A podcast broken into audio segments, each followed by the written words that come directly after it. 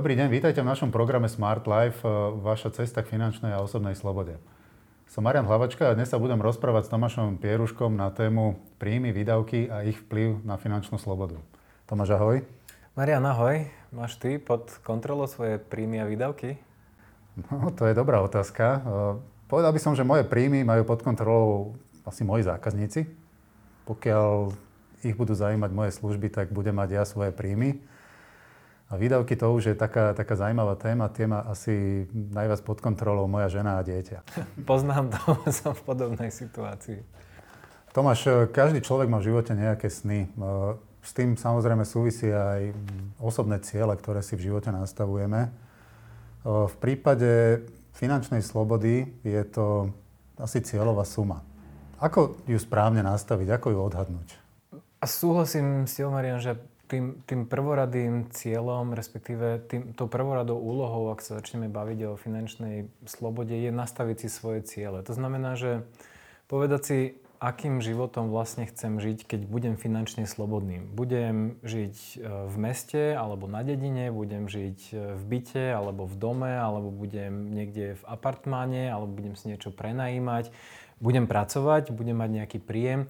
To znamená, že toto všetko um, by si si mal veľmi presne zadefinovať, na, aby, si, aby si vedel, že kam sa vlastne s týmto celým chceš dostať.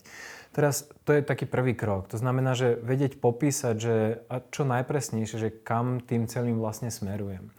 Teraz to je fajn, ale je dôležité vedieť, že tak ale koľko ma taký život bude stáť. A povedzme si to na príklade. Predstavme si, že máš, a tvoja predstava je, že budeš žiť v rodinnom dome, ktorého cena bude, vymyslím si, 150 tisíc a k tomu chceš pasívny príjem vo výške 1500 eur.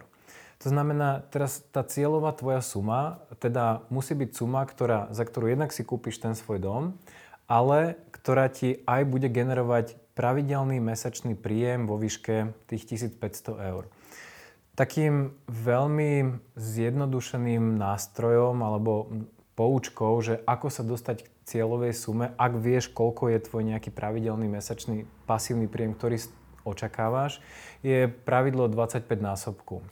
Um, hovorí asi o tom, že ak zoberieš svoje ročné príjmy, pre zjednodušenie zoberme, že tvoj pasívny, chceš dosiahnuť pasívny príjem 1000 eur, za 12 mesiacov je to 12 000 eur a tá poučka hovorí, že, že na to, aby si vygeneroval pasívny príjem vo výške 1000 eur, potrebuješ 25 násobok tej ročnej sumy. To znamená, že 25 krát 12 tisíc je okolo 350, pre zjednodušenie okolo 350 tisíc. To znamená, že ak dosiahneš sumu 350 tisíc, ktorú budeš mať zainvestovanú v nejakých investíciách, mal by si z tejto sumy dokázať každý rok vybrať 4%, respektíve sumu 12 tisíc, z ktorej ty môžeš ten daný rok žiť. Uh, ono, celý ten zmysel je v tom, že ty nechceš prejsť ten svoj kapitál a postupne sa dostať až na nulu s tvojimi investíciami, ale ty v zásade chceš žiť iba z úrokov z tejto, danej, z tejto investície. To znamená, že ten kapitál ti navždy ostane